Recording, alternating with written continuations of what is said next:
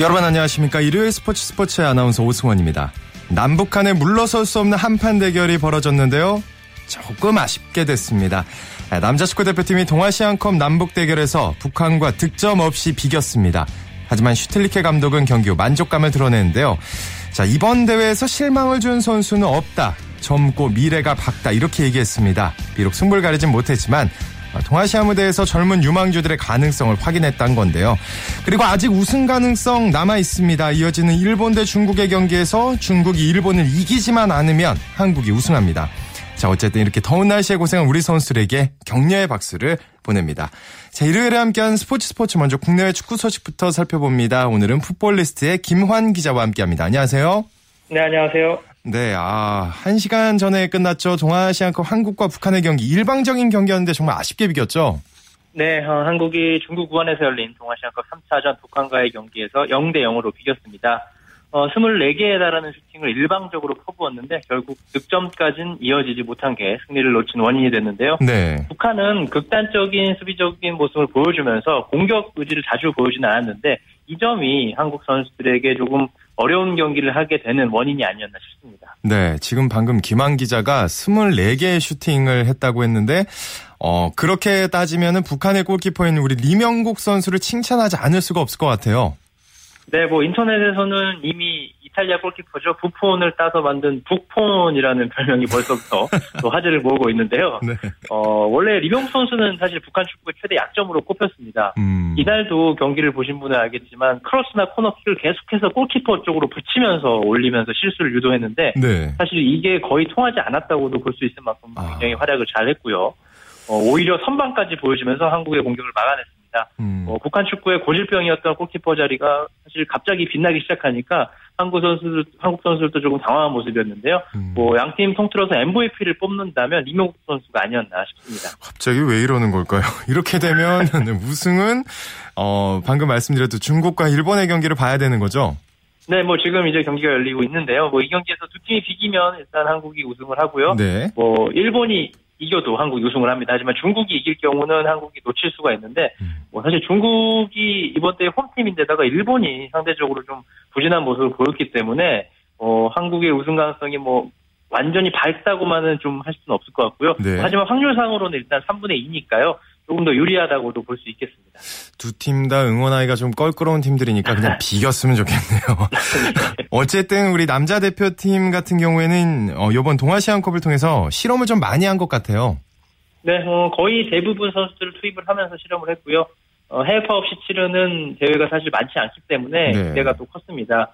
어, 일단 이재성, 권창훈, 김승대, 이종호 등 이선 공격수들의 역할이 굉장히 좋았다고 볼 수 있겠고요. 네. 또 기존 대표팀 선수들이 가지지 못한 역동성이 있어서 빠른 축구도 할 수 있었습니다. 어, 사실 이 멤버 대부분이 인천 아시안 게임 금메달을 딸 때 선수들이기 때문에 음. 호흡도 좋을 수밖에 없었고요. 음, 이제 한국 남자 대표팀은 9월 초 열리는 러시아 월드컵 2차 예선을 앞두고 있습니다. 어, 이때는 이제 동아시안컵 멤버와 유로베스트 선수들이 동시에 모이는 자리이기 때문에 네. 8월 말에 발표되는 대표팀 명단이 굉장히 기대가 될 수 있다고 할 수 있겠습니다. 네. 자, 그리고 어제 열린 여자 경기도 얘기를 다시 한번 해봐야 될 것 같은데 경기력은 좋았는데 또 마찬가지로 북한의 벽을 넘지 못했어요. 네, 어, 북한의 체력과 한국의 기술이 맞붙었다고 할 수 있는데 음. 이날은 아무래도 체력이 이겼습니다. 어제, 어제 열렸죠. 여자 대표팀의 동아시아컵 3차전 경기에서 한국이 북한의 0대 2로 패했는데요. 경기 내용을 잘 가져가고도 골대 불운 전반적으로 좀 운이 따라주지 않으면서 어려운 경기가 됐습니다. 특히 이제 북한의 엄청난 체력전에 한국 네. 선수들이 후반 조금 힘들어하는 모습도 보이기도 했는데 어, 이번 대회 세 경기에서 풀타임을 뛴 선수가 북한엔 모두 8명이 있다고 합니다. 어... 예, 기술에서는 앞섰다고도 볼 수 있지만 체력에는 좀 부족했다고 볼 수 있는데요. 어, 마지막에 좀 이기지 못한 건 좀 아쉽다고 볼 수 있겠습니다. 야, 그렇게 날씨가 덥고 경기장은 더 더웠다고 들었는데 정말 대단한데요. 자, 어쨌든 그래도 어, 대회 최우수 골키퍼에 우리 김정민 선수가 이름을 올렸어요.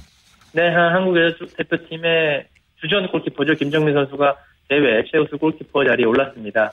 어, 동아시아 축구연맹은 이제 어제 여자 축구 마지막 경기죠. 중국 일본전을 끝으로 이번 대회를 마감하고 개인 수상자를 발표를 했는데요. 네. 뭐 김정민 선수는 북한에 두 골을 내주긴 했지만 앞선 중국과 일본전에서 계속해서 슈퍼 세이브를 보여주면서 한국 수비를 수비를 굉장히 든든하게 이끌었고요. 음. 뭐, 이 소식은 아쉬움 속에서도 굉장히 기분 좋은 내용이라고 할 수 있겠습니다. 네. 또 우리 여자 대표팀 이번 대회에서 얻은 게 있다면 어떤 걸 볼 수 있을까요? 어, 일단 그동안 대표팀과 조금 멀어져 있던 선수들이 등장을 하면서 전반적인 풀이라고 하죠. 스쿼드를 늘렸다는 데 의미를 둘 수 있을 것 같습니다. 네. 어, 이번 동아시안컵에서는 월드컵과 비교하면 6명의 선수가 새로 합류를 했는데 특히 이 화제를 모았던 공격형 미드필더 이민아 선수의 등장이 굉장히 고무적입니다. 음. 어, 지도현 선수의 빈자리를 완벽하게 메우면서 또 오랜만에 대표팀에 돌아와서 좋은 활약을 펼쳤고 뛰어, 어, 뛰어난 테크닉과 시야, 패스까지 갖춰서 앞으로 지도현 선수가 대표팀에 합류했을 때 이 두 선수가 어떤 시너지 효과를 낼지도 굉장히 관심을 모으고 있습니다. 네. 자, 이번에는 해외 축구 소식 살펴보겠습니다. 어젯밤 드디어 또 많은 분들이 기다리던 잉글리시 프리미어 리그가 개막을 했는데 기성용 선수 소식이 제일 궁금합니다. 부상으로 교체가 됐는데 어떤가요? 네, 뭐 일단 결론부터 말씀드리면 네. 큰 부상은 아니라고 합니다. 아, 다행입니다. 어, 네. 네, 굉장히 다행인데 게리 스완지 시티 감독이 직접 경기 후에 기성용 선수 부상 정도를 언급을 했습니다. 음. 뭐 다음 경기 정도면 복귀를 할 수 있을 정도의 가벼운 부상이라고 하는데요. 어, 기성용 선수는 이제 전반 막판에 공격을 하는 과정에서 갑자기 허벅지 뒤쪽을 잡고 쓰러졌는데요.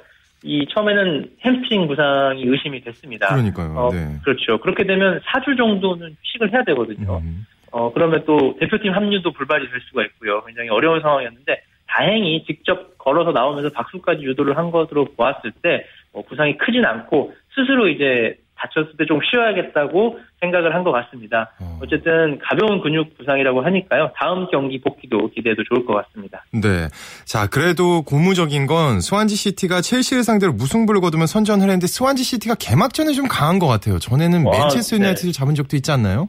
그렇죠. 기성용 선수가 맹활약하면서 지난 시즌이었죠. 맨체스터 네. 잡았는데 뭐 사실 이날은 기성용이 있으나 없으나 스완지의 경기력은 꽤 굉장히 좋았습니다. 음. 어, 공격을 하는 선수들의 능력이 굉장히 인상적이었는데 팀 적응을 마친 고미스와 또 새롭게 영입된 아이유 이제 뭐 가수와 이름이 같아서 굉장히 화제를 모았는데 이 선수가 굉장히 인상 깊었어요. 특히 이 아이유 선수가 데뷔한 29분 만에 환상적인 트래핑에 이은 동점골까지 뽑아내면서 어, 역시 등번호 10번을 받을 만한 자격이 있구나 이런 평가를 받았고요. 네. 또 여기에 뭐 몬테로, 시구드를 선 지성용까지 프리미어리그에서도 굉장히 수준 높은 허리 라인과 공격 진영을 갖춘 채 올 시즌을 마주할 맞이하게 됐습니다. 뭐 아무래도 올 시즌에 시티는 상위권 팀들에게 고춧가루를 뿌리는, 뿌리는 역할을 하지 않을까 생각이 네. 돼요. 네. 자, 기성용 선수가 팀에서 어떻게 보면 완전히 자리를 잡았고, 이제, 어, 큰 활약을 기대한다면, 어, 이청용 선수, 출전을 좀 기대했는데 결장을 했어요. 괜찮은 거죠?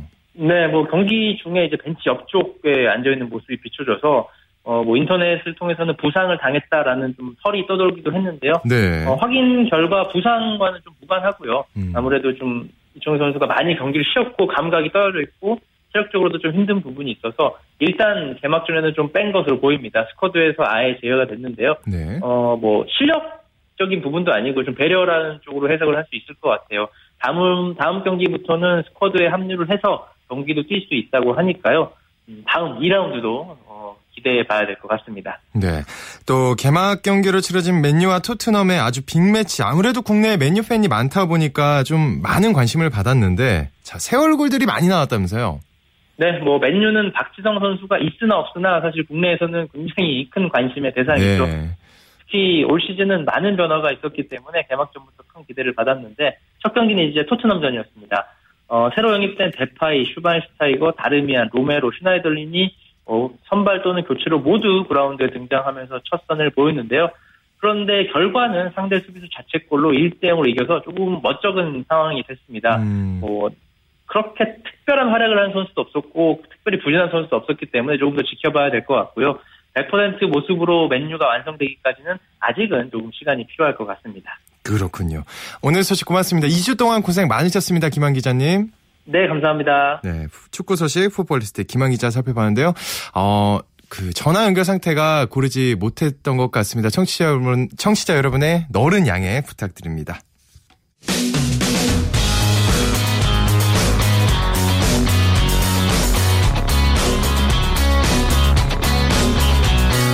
따뜻한 비판이 있습니다. 냉철한 분석이 있습니다. 스포츠 스포츠.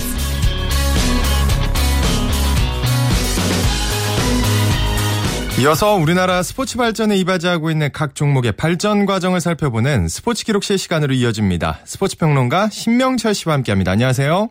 네, 안녕하세요. 네, 슈퍼 월드컵 대회 결승 리그 일본전 승리의 1등 공신인 투수 이선희 투수였는데 왼손 투수라고 들었습니다. 그렇습니다. 네, 근데 국제 대회 할 때마다 일본 야구는 최근에도 그랬고요. 네. 한국의 왼손 투수에 좀 약하다. 뭐 이런 해설을 듣곤 했잖아요. 그렇습니다. 이선희 경우는 프로야구 초창기 그 오른손 투수인 황규봉과 함께 삼성 라이언즈 원투펀치로 활약을 했습니다. 아마 그 야, 야구 조금 올드 팬, 중장년 팬 여러분들은 다들 기억하실 테고요. 네. 말씀하신 대로 왼손 투수이고 그리고 음. 이선희 선수는 그 뒤에 프로 1980년 프로 출범하기 이전에 그 사이 시간대에 이웃 각 대회에서 한동안 1번 킬러로 이름을 날리게 되고요. 네. 일본과 맞붙은 2000년 시드니 올림픽 그 동메달 결정전 다들 기억나시죠? 예. 어, 이승엽 선수가 아주 기가 막힌 그 결정타를 날렸던 그 네. 경기에서도 9대 성이 역투를 했고요. 어. 2008년 베이징 올림픽 준결승에 준결승전에서 호투한 김광현도 또 왼손 투수 아닙니까? 그리고 또 왼손잡이 유현진과 봉중근 이런 선수들이 월드 베이스볼 클래식을 비롯해서 여러 국제대회에서 일본과 경기에서는 유난히 더 잘 던졌지 않습니까? 네. 이게 무슨 뭐 특별한 사열이 뭐 어떤 사유가 있는지는 뭐 정확하게 분석은 되지는 않습니다만은 음. 어쨌든 그 동안에 그 사례를 보면 쭉 지나온 역사를 보면 우리나라 왼손 투수들이 일본 타자들에게는 상당히 강했던 그 면모가 있다는 걸 우리가 이렇게 기록으로도 알 수 있겠습니다. 심지어 이승엽 선수도 왼손 타자입니다. 아, 예, 왼손 투수, 왼손 타자가 예. 그때 네. 이제 이승엽 선수는 마쓰자카 다이스케를 상대로 결승타를 네. 날렸던 장면들 아마 눈에 딱 떠오르실 거예요. 그럼요. 네. 자, 이렇게 또 결승 리그를 마친 결과 한국과 미국이 4승 어, 1패로 공동 1위가 됐고 두 나라가 우승 결정전을 갖게 됐다고요? 예, 여섯 개 나라 결승 리그 치렀다는 건 지난 시간에 말씀드렸고요. 음. 근데 우리나라가 미국과 이 대회에서 세 번째 경기를 갖게 되는 겁니다. 이렇게 되면 네. 예선 리그에서는 4대 5로 졌고 결승 리그에서는 0대 1로 졌는데 이 특정 대회에서 특정 나라 이렇게 자주 마주친 건 이제 월드 베이스볼 클래식 때 우리나라 일본이 여러 차례 했던 것도 떠오르실 것 같고요. 네, 네. 당시 미국은 대학 선발팀이었습니다. 물론 이제 미국이 뭐 메이저리그 선수들이 뭐 올림픽에도 나오지 않으니까 아마추어 선수를 중심으로 하는데 아, 아, 그때는 이제 한국도 아직 프로가 출범하기 전이었으니까 음. 한국과 미국 두 나라 아마추어하고 최고 선수들이 이제 기량을 겨룬 그런 경기가 되겠습니다. 우리나라는 김시진 그리고 작관 최동원 유나모가 이어 던졌고 유나모는 유나모 씨는 뭐 그 뒤로 프로야구에서도 또 이제 코치로 지도자로 활동을 하고 최근은 KBO 경기위원으로 또 활동을 하고 계시죠. 네. 미국 강타선에 홈런 두 개를 내주기는 했지만 이렇게 이어다니면서 4실점으로 잘 막았고 2대 3으로 뒤진 6회 초에 김봉현의 솔로 홈런으로 3대 3 동점을 맞는 데 이어 2, 4, 2, 3루 득점기에서 이해창이 2타점 중전 적 시타를 터뜨려 5대 4로 승리했습니다. 제가 쭉 말씀드리는 선수들 이름 가운데 이제는 제법 슬슬 아는 이름들이 조금씩 나오기 시작합니다. 네. 어, 네. 또 제가 그 궁금한 게 제가 80년대생이라 예. 잘 모르겠는데 예전에는 스포츠 스타들이 뭐 메달을 따거나 이러면은 카퍼레이드를 했다면서요. 그 네, 그 미국이나 그 스페인처럼. 예. 네. 그렇죠. 그 귀국 선수 이제 뭐 외국 유럽 선수나 뭐 미국 쪽도 국내 리그 같은 데 우승하거나 아니면 뭐 월드 클럽 장정 같은 데 우승하면 자기 나라 돌아가서 막 카퍼레이드 하고 그러지 않습니까? 네네. 버스, 버스에 이제 주로 올라타는데. 그죠. 우리나라의 경우는 예. 그 1960년대 70년대 때 보면 그 아주 그 재미있는 풍경 중에 하나가 국제대회에서 아주 우수한 성적을 거둔 선수들이 그 주로 이제 지프를 이용해서 카프레이드를 음. 펼치는 것이었어요. 그 지프 차 앞에는 뭐 감독이라든지 선수 이름이 그 명패가 붙어 있었고요. 네. 그게 코스가 이제 김포국제공항에서 서울시청 앞까지거든요. 이게 당시 아마 좋은 성적들을 거둔 선수에게 베푸는 최고의 예우였고 특히 지금은 뭐 이쪽 강남 쪽이 워낙 개발이 많이 돼서 테헤란로 같은 경우 고층빌들이 뭐 쫙 줄을 지어 있습니다만은 1960년대 70년대는 서소문 빌딩가가 당시로서는 최고의 그 고층 건물 그 모여 있는 곳이었어요. 그래서 음. 거기서 꽃종이가 막 화려하게 쏟아져 내렸고요. 예를 들어서 1967년 체코슬로바키아에서 열린 세계 여자 농구 선수권 대회에서 준우승한 박신자 선수를 포함해서 이런 환영을 받았고요. 음. 어, 뭐 그런 환영을 받으면서 슈퍼컵 대회에서 우승한 선수들이 그, 그야말로 금이 환영을 했습니다. 당시 멤버를 잠깐 말씀을 드리면 감독이 김웅용이고요.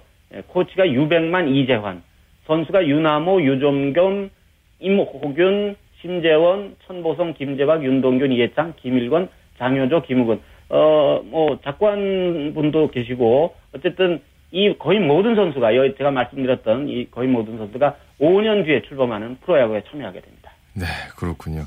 자, 오늘 소식 여기까지 들어야 될 것 같습니다. 재밌게 들었습니다. 다음 주에 또 재밌는 얘기 기대하겠습니다. 네, 고맙습니다. 네, 지금까지 스포츠 기록실 스포츠 평론가 신명철 씨와 함께 했습니다. 자, 이어서 스포츠 뒤에 숨어 있는 즐거움과 노력 그리고 열정을 소개하는 스포츠를 만든 사람들 시간입니다. 이혜리 리포터 자리했습니다. 안녕하세요. 네, 안녕하세요. 오늘 누구 만나고 오셨나요? 네, 오늘은 축구와 관련된 분을 만나고 왔는데요. 바로 지난 캐나다 여자 월드컵에서 그라운드를 누빈 음. 자랑스러운 심판을 소개해드리려고 합니다. 오, 캐나다 여자 월드컵. 네. 그 월드컵에서 사상 처음 16강에 진출한 맞죠? 맞습니다. 그 대회에 우리나라의 자랑스러운 심판이 네. 또한 번 한국 축구의 소중한 역사를 만들었는데요. 바로 프로축구 연맹에서 활동하고 있는 김경민 심판입니다. 이 김경민 심판은 중학교 2학년 때부터 축구 선수로 활동을 했었고요. 음. 지금은 한국 축구 심판으로는 처음으로 월드컵 3회 연속 부심으로 그라운드를 누볐는데요. 지금은 K리그 챌린지에서 부심으로 활동하고 있습니다. 자랑스러운 김경민 심판 만나보시죠. 해시죠 저는 2000년도에 축구 심판을 시작했고요. 그래서 14년도에 국제 심판이 되었고 지금껏 활동하고 있습니다. 제가 국제 심판이 되기 전에 우리나라에서 유니버시아드 대회를 하게 되었는데 경기를 하다 보니 아 내가 우리나라에서만 게임을 하면 우물 안 개구리 같은 느낌이 들지 않을까 국제 대회에 나가서 게임을 뛰었을 때는 어떤 느낌일까 하는 호기심 반으로 도전을 하게 됐는데 국제 심판이 된 이후에 이제 국제 대회를 경험하면서 제 스스로의 성취감을 더 느끼기 위해서 뭔가 도전하고 그것을 조금씩 충족해 나갈 때더 어, 열심히 해야겠구나라는 생각으로 지금껏 온것 같습니다. 어, 잠깐 이력을 살펴보니까 2011년 독일 여자 월드컵에도 뛰었는데 네. 자, 그럼 지난 캐나다 여자 월드컵에서는 어떤 경기를 뛰었나요? 네, 총 3게임을 뛰었는데요. 네. 그중에서 이 김경민 심판에게 기억에 남는 경기는 잉글랜드와 독일의 경기였던 3, 4위전이었다고 합니다. 음. 이때 북한의 홍금녀, 리양욱 심판과 함께 한조로 호흡을 맞췄는데요. 남북한 심판이 한 경기에 뛰는 모습이 야. 참 보기 좋아서 피파에서도 좋은 평가를 받았다고 합니다. 야, 왜 아니겠어요. 네. 어, 이렇게 국제무대에서 열심히 뛰어준 심판이 있다고 하니까 정말 자랑스러운데 이게 네. 굉장히 어려운 일이라고 저는 들었거든요. 그쵸. 근데 남편분도 심판인가요? 네, 맞습니다. 음. 동료인 남편은요, K리그 클래식에서 활약하고 있는 최민병 심판입니다. 음. 남편이 자신의 인생의 멘토이면서 심판으로 나아갈 수 있게 발전할 수 있도록 도움을 많이 줬다고 하는데요. 또 남편과 함께 운동을 하니까 더 도움이 된다고 합니다. 음. 김경민 심판의 얘기로 들어보겠습니다. 일단은 정신적인 마인드로 뭔가가 통하는 누군가가 옆에서 조언을 해주고 이끌어주는 게 가장 중요하다고 생각을 해요. 그런데 저는 신랑이 그 역할을 해주고 있거든요. 저에게는 없어서는 안 될 정말 중요한 동반자이자 동료예요. 지금 현재의 심판복이 네 가지 색상이 지급이 되는데 검정색이 저도 제일 좋거든요. 심판으로서의 카리스마나 이런 걸 느낄 수 있어서 그리고 그런 옷을 입고 잔디밭에 딱 들어가기 전에 피파 엠송이 딱 나오면 온몸에 닭살이 도는 게 찌릿한 그 전류 같은 게 흘려요. 그래서 선수들과 악수를 하고서 제 자리로 돌아갈 때 제 심장박동이 평소보다 높게 뛰는 걸 저도 스스로 느끼거든요. 아, 이런 것 때문에 사람들이 심판을 하는구나. 근데 심판은 저희가 표현할 때는 마약과 같다라고 끊을 수 없는 거라고 얘기를 하고 또 심판이 아닌 분들은 이런 얘기를 하면 잘 이해를 못 하시는 것 같아요. 어, 야, 얘기 들었을 때 남편이 정말 옆에서 큰 힘이 돼준다는 걸 느꼈는데 존경하는 네. 마음도 완전 느껴지고요. 네. 어, 그러면 우리나라 축구 종목의 여자 심판 딱 이렇게 했을 때 몇 명 정도나 되나요? 네, 김경민 심판에게 물어보니까 네. WK리그에서 뛰고 있는 여자 심판은 16명이고요. 음. K리그에서 활동하는 심판은 단 한 명, 바로 김경민 심판입니다. 예. 3년째 K리그에서 활동하고 있고요. 그리고 김경민 심판은 지난 2012년과 2014년에 아시아 축구연맹 시 시상식에서 올해 부심상까지 받았다고 합니다. 와, 대단하네요. 네. 자, 근데 여자 심판이 남자 경기에 뛸 때 어떤 뭐 조건이나 이런 게 있나요? 어떻게 돼야 되는 건가요? 네, 그 여자의 경우에는요, 남자 기준의 체력 테스트를 통과해야 되고요. 음. 통과한 심판은 남자 리그에 뭐 유리그 거쳐서 뭐 내셔널 리그 등등 이렇게 이런 단계를 밟아야 K리그에서 심판으로 뛸 수 있다고 합니다. 선수도 마찬가지지만 심판도 자기 관리를 위해서 노력을 하고 있는데요. 네. 남자 경기에서 여자라고 뒤처질 수는 없잖아요. 절대 그럴 수는 없죠. 그렇죠. 네. 그래서 김경민 심판은 한 발짝 더 뛰기 위해서 더 강하고 혹독하게 자기 관리를 한다고 합니다. 김경민 심판의 얘기입니다. 심판은 제 인생의 반려자인 신랑과 동급이다? 왜냐하면 저 인생의 거의를 축구로 보내왔고, 그리고 축구로 심판인 동료이자 멘토인 신랑을 만났고, 그래서 제가 이렇게 많은 사람들에게 관심을 받고 있고, 그래서 심판은 제 신랑과 같은 인생의 반려자? 그렇게 얘기하고 싶어요. 이번에 월드컵을 마치면서 약간의 자신감이 생겼다고 해야 하나요? 그래서 욕심이라면 지금 제가 챌린지를 보고 있는데 K리그 클래식에 도전해보고 싶고 또 기회가 주어진다면 네 번째 월드컵도 도전해보고 싶습니다. 저는 심판입니다. 심판이기 전에 인간이기도 하고요. 그래서 뭐 제가 극복하기 어려운 한계에 부딪힐 수도 있고 제 스스로에게 부끄럽지 않은 공정한 심판이 되도록 하겠습니다. 네, 김경민 심판의 활약이 참 자랑스러운데요. 음. 앞으로도 좀 자부심을 가지고 국내 또는 국제 무대에서 대한민국을 알려주는 심판으로 오래오래 활동해줬으면 좋겠습니다. 네, 정말 그랬으면 좋겠네요. 오늘 이혜리 리포터 고생 많으셨습니다. 네, 고맙습니다. 쳤다 하면 홈런이고 슛 한편의 드라마. 그것이 바로 그것이 바로 손에 잡힌 우승 트로피. 목에 걸린 그 배달. 너와 내가 하나 되는 그것이 바로 그것이 바로 그것이 바로 꿈꾸던 스포츠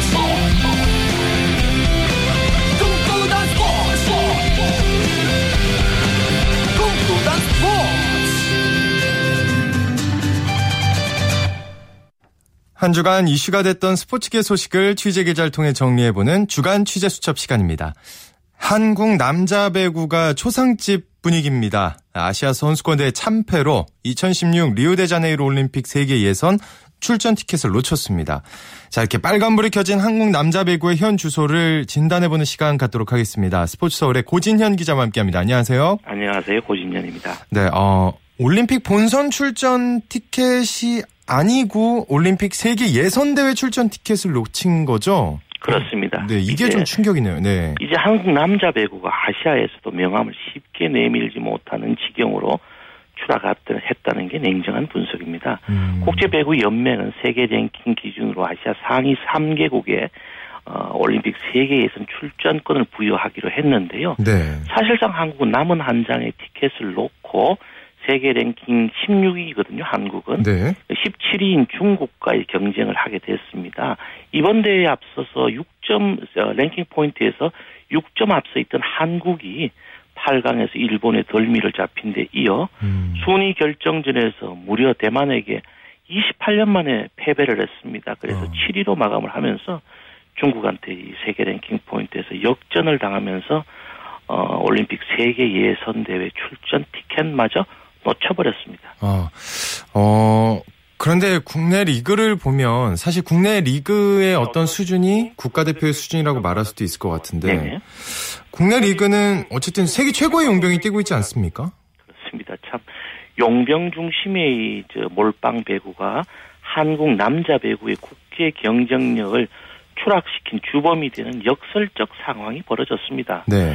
어, 공격의 50%에서 60%를 어, 라이트 용병들이 책임지는 기형적인 어떤 몰빵 배구가 한국 배구의 국제 경쟁력을 계속 떨어뜨리고 있다는 지적입니다. 음. 자칫 이제 이렇게 되면 이제 국내 리그에서는 토종 선수들이 라이트를 경험하지 못해 봅니다. 음. 그렇기 때문에 국제 대회에서 라이트 한쪽의 화력이 지금 급격하게 약해지면서 좌우의 불균형이 심화가 됩니다. 네. 그래서 상대하는 팀은 상당히 한국 팀을 어, 플레이하는데 쉽게 상대를 할 수밖에 없지 없겠죠. 네, 네. 자, 그러면 국내 배구가 그렇다면 세계 배구의 흐름은 어떤가요? 네, 뭐, 뭐 요약하건대 바로 스피드 배구입니다. 리시브에 이은 빠른 속공 플레이가 현대 배구의 추세입니다. 음. 그러나 한국은 키 큰 용병이 어, 키가 작은 우리 한국 선수들 블로커 위에서 때리는 오픈 공격을 이제 주로 하게 되면서 네. 세계적인 흐름인 빠른 스피드 배구와는 담을 쌓게 되는 것이죠. 음. 결국 한국 배구는 국제적인 어떤 배구의 흐름에 역행하면서 국내 선수들이 경기 결정력이 떨어지는 이중결을 이중고를 겪게 됐습니다. 아, 자 사실 남자 배구는 한국 국기 스포츠의 대명사라고 불릴 정도로 경쟁력이 있었고 또 요즘도 뭐 인기가 많은 편이지 않습니까? 예. 근데 왜 이렇게 급격히 추락한 걸까요? 아, 우리가 1978년도죠 이탈리아 이탈리아 세계 선수권 대회에서는 4강에 진출하면서 네. 어, 세계 스포츠계를 깜짝 놀라게 했습니다. 당시 그때 우리 한국 남자 배구팀이 썼던 패턴 플레이가 한 20여 가지가 됐는데요. 네. 바로 이탈리아에서 이런 한국 선수들의 어떤 패턴 플레이를 그대로 모방하면서 세계 배구의 최고봉으로 성장을 했습니다. 음. 그리고 우리 84년 LA 올림픽에서도 사실은 어떤 미국의 저주기 경기만 없었다면 좋은 성적을 내, 냈겠지만 그 당시에도 5위를 거두면서 선전을 했거든요. 네. 그런데 이후 이제 한국 배구는 우물한 개구리로 전락해서 선진 기술과 전술을 받아들이지 않고 안주하는 모습을 보였습니다. 그리고 이제 제일 중요한 프로화를 놓고 배구계가 갈등과 다툼을 벌이다가 4대 프로 스포츠 중 가장 늦은 2005년에서야 이제 프로리그가 시작한 것도 침체의 또 다른 이유라고 할 수 있겠습니다. 아, 자, 어쨌든 뭐 지난 일은 뭐 어떻게 할 수가 없지만 앞으로가 좀 문제인데 어떻게 하면 이 경쟁력을 끌어올릴 수 있을까요? 네. 첫 번째는 세계적인 흐름인 스피드 배구를 빨리 도입해야 될 것 같습니다. 그리고 한국형 전술을 개발해야 합니다. 어, 현재 세계 배구는 또다시 바뀌고 있습니다. 올해 월드리그 우승팀은 프랑스거든요. 네. 프랑스 선수들이 보여주는 이 배구는 또 이 한 단계 스피드 배구에서 기술 배구를 지금 접목하는 모습을 보여주고 있습니다. 음. 왜냐하면 이제 네트 터치가 지금 상당히 강화가 되면서 연타와 터치아웃 등 이 기술 배구가 상당히 앞으로 득세할 것 같습니다. 한국도 네. 이 스피드 배구에다가 빨리 기술 배구를 접목을 해서 세계적인 배구의 트렌드의 흐름을 빨리 쫓아가야 될 것 같습니다. 그렇군요. 또 다른 전력 강화 방안이 있다면 어떤 게 있을까요? 어, 지금 한국 배구에서 가장 큰 문제점은 프로와 아마추어를 대, 어, 아마추어 배구를 대표하는 한국 배구 연맹과 네. 대한 배구 협회가 지금 단절이 되어 있습니다. 프로와 아마추어 배구 발전을 어, 함께 논의하는 위원회를 빨리 구성했어요. 대표팀 차출과 일정 조정을 필요합니다. 음. 그렇게 해야지만 국가대표 어, 팀의 경기력이 강화가 될 수 있겠죠. 또 한 가지 방법은 바로 스포츠 외교 강화입니다. 배구의 결정적인 또 아시아의 아시아권의 배구가 결정적인 추락한 데는 경기 루트 변경이 가장 큰 이유가 됐습니다. 바로 음. 1980년도에 서브의 블락킹 금지 룰이 도입되면서 공격적인 서브가 참 많이 대세가 됐거든요. 네. 그러면서 아시아 배구가 사실은 급추락하게 됐습니다. 따라서 이제 동구의 아시아인들한테 유리한 배구 룰 변경이 상당히 지금 필요합니다. 음. 그러기 위해서는 한국, 중국, 일본 배구가 어, 힘을 합쳐서 이 스포츠 외교를 강화해야 된다고 생각이 됩니다. 그렇군요. 아, 오늘 말씀 여기까지 듣겠습니다. 고맙습니다. 고맙습니다. 네, 지금까지 스포츠 서울의 고진현 기자와 함께했습니다.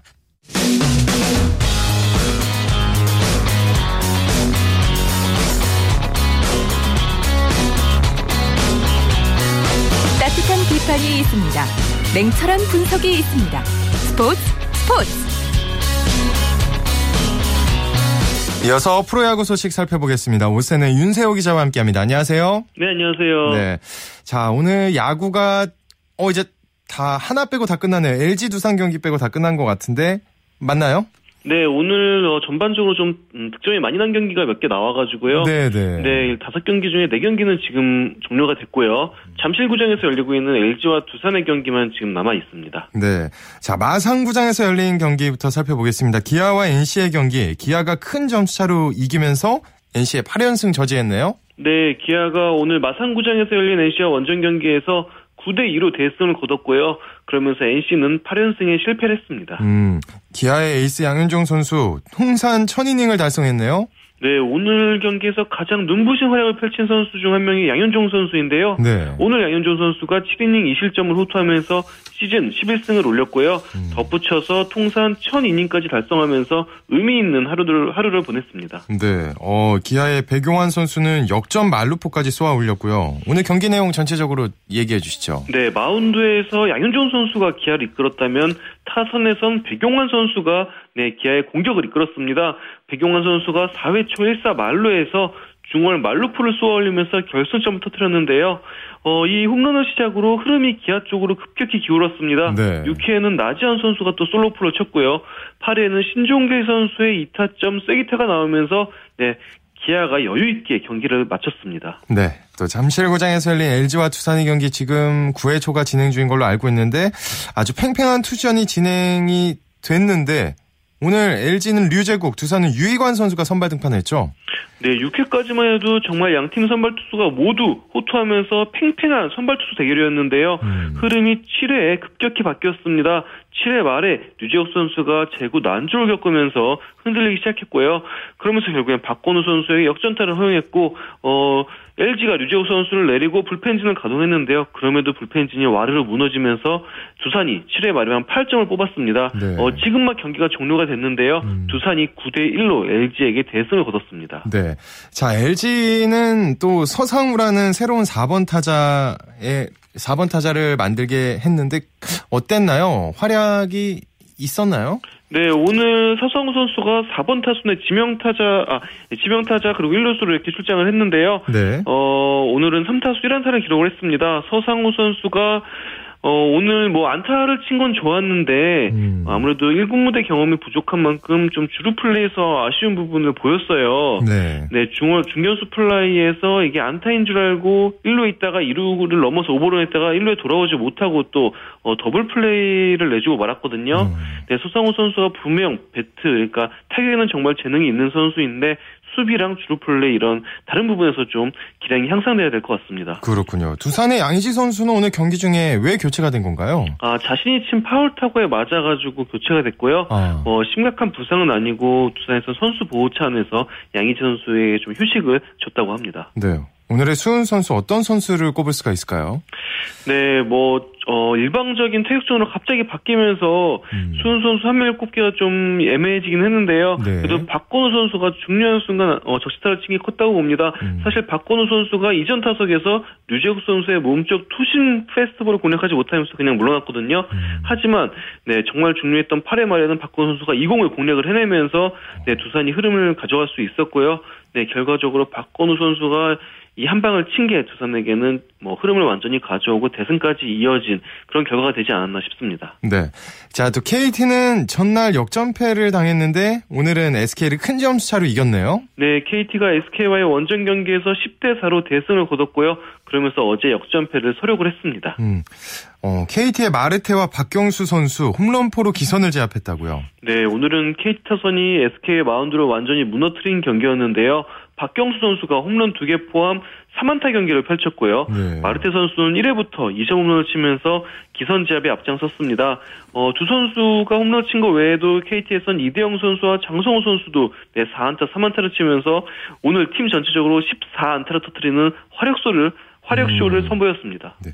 SK도 박정원 선수가 두 경기 연속 홈런을 치면서 괴력을 발휘했는데 어쨌든 좀 역부족이었던 것 같아요. 네, 사실 KT가 1위부터 4대 0으로 앞서 나갔지만 SK도 2회에 박정권 선수와 정상호 선수가 2점문을 터뜨리면서 순식간에 동점을 만들었거든요. 네. 네, 하지만 KT가 3회에 다시 또 5점을 뽑았고요. 5회에도 한 점을 추가하면서 대승을 거뒀습니다. 한화는 정말 대단한 것 같습니다. 어제 롯데를 상대로도 대역전극을 벌였는데 오늘도 역전승이네요. 네, 오늘도 접전 끝에 하나가 승리를 따내면서 2연승에 성공을 했는데요. 네, 대전구장 경기에서 배용수 선수가 네, 호투를 펼쳐줬고요. 오. 정근우 선수가 네, 결, 역전이자 결승 2점을 치면서 2대 1로 롯데를 꺾었습니다. 그리고 또 권혁 선수 오늘 아주 투구가 완벽했던 것 같아요. 네, 권혁 선수가 오늘도 등판을 했고요. 8회부터 마운드에 올라가지고 무실점 투구를 펼치면서 네, 하나의 승리를 지켜냈습니다. 그러면서 음. 권혁 선수가 세이브에 성공을 했고요. 네, 권혁 선수가 어, 다소 뭐 출장이 워낙 잦다 보니까 기복이 음. 있을 수도 있는데 어, 오늘 보여준 구위는 정말 뭐 좋았을 때 시즌 초반의 구위와 굉장히 흡사했습니다. 아, 정말 볼 때마다 놀랍고요. 자, 그리고 오늘 출장 정지 처분을 받았던 한화의 최진행 선수가 처음으로 공식 경기 나섰는데 오늘 어땠나요?